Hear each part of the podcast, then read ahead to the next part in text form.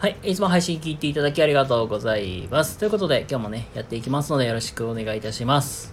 それから、太郎さん、いつも応援ありがとう。はい。どうもこんばんは、シーリンです。ということで、今日もね、のんびりまったりとやっていきたいなと思います。で、本日はですね、時には生きることも大事だというテーマでお話ししていこうと思います。まあ、なんだろう、ちょっと挑発的な、テーマですが、びっくりされる方もいらっしゃるかと思いますが、よかったらね、最後まで聞いていただけたら嬉しいなと思います。てなわけで、やっていこうと思います。はい、本題に入る前にお知らせと宣伝の方だけ、少しさせてください。2点ほどでございます。現在私、ノートっていうブログの方をやらせてもらっておりまして、こちらで、初のエッセイを出しております。で、先生辞めたいけれど辞められないというこちらのエッセイの方を、書いております、投稿しておりますので、よかったらそちらの方をご覧いただけたら嬉しいなと思います。それからもう1点、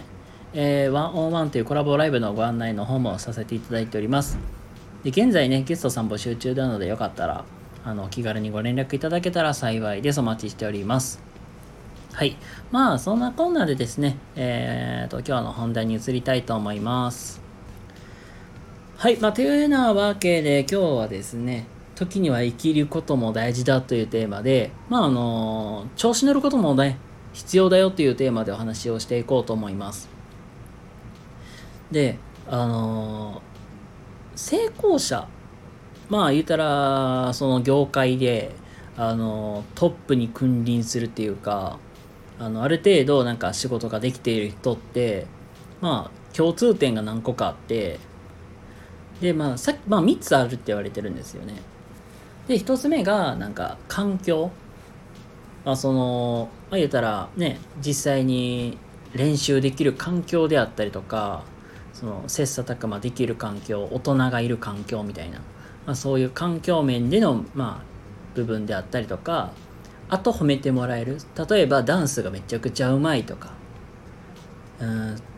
あと、歌がうまいっていうのを、認めてもらえる。すっごい上手だねって言われたらさ、やりたくなるじゃん。そういう、環境も大事だよっていう話でもあったんですけども、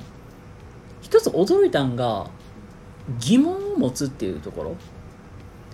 ろ。これどういう意味なんだろうって思って、その疑問っていうのが、要するに調子に乗る。何のこっちゃかわからないと思うんですけども、先ほどで言うダンスとかうまいとかってなったら、周りにダンスしてる人ってたくさんいるじゃないですか。で、そのダンス、他の他人のダンスを見て、いや、俺の方がめっちゃうまいからなって、やったりとか、いや、こいつ下手やろ。俺はここやったら絶対こうするで、みたいな。ちょっと調子に乗るみたいな。で、ちょっと尖る。俺はできるで、みたいな。ちょっと自信を持った満々な、ちょっと傲慢な感じで、振る舞うって言ったらいいんかな。そういう時期っていうのは、時には大事っていう、話なんだけど、大体さ、これ調子乗ってるやつとかさ、あと、傲慢なやつとかってさ、大概は、挫折するんよね。なんとなくわかりますかね。大体調子乗って、俺できるでとか言って、で、結局周りの評価あんまり良くないってなったら、くそーっていう感じになることってあると思うんですよ。で、大事なのは、調子に乗って、天狗になるのはダメなわけで、そこで、例えばどこかで挫折した、失敗した、言うたら評価されないとか、あと辛口コメント言われた時に何クソってなって拗ねるんじゃなくて、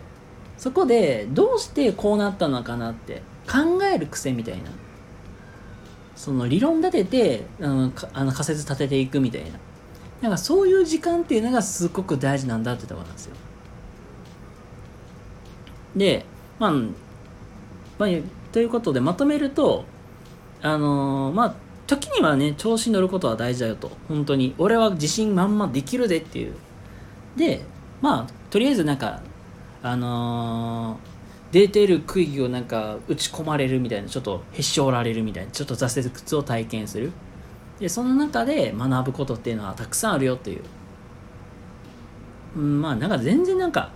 調子に乗りすぎな、調子乗ってウェイウェイやるよっていうわけではないけど、実際にやって失敗したと。でそこで考える癖を持ってた方がいいよって、どうしてここでミスをしたんだろうとか、どうしてここで低い評価を得たんだろうとか、まあそういう考える癖を持ってた方がいいよっていうのを今日は、お話の方をさせていただきました。なのでこれも仕事にも通ずる話で、これどっかで話聞いたんだけど、分からないことを分からないままにしちゃダメってことなんですよ、本当に。まあそれは本当になんか人に聞きに行くであったりとか、本読むでもいいし、僕の場合とかであれば直接支援することが多いんで、やっぱり人に聞きに行くっていうことが多くなるかなと思うんで、実際に聞きに行って改善してまたやってみてみたいな、まあそういう繰り返しをしながら、まあ成長していくとかやっていったらいいかなって思います。はい、ということで今日はですね、時には生きることも大事だというテーマで、お話しさせていただきました。はい、ということで、皆様今日も明日も素敵な一日をお過ごしください。シーリンでございました。それではまたどこか次回お会いしましょう。またね、バイバーイ。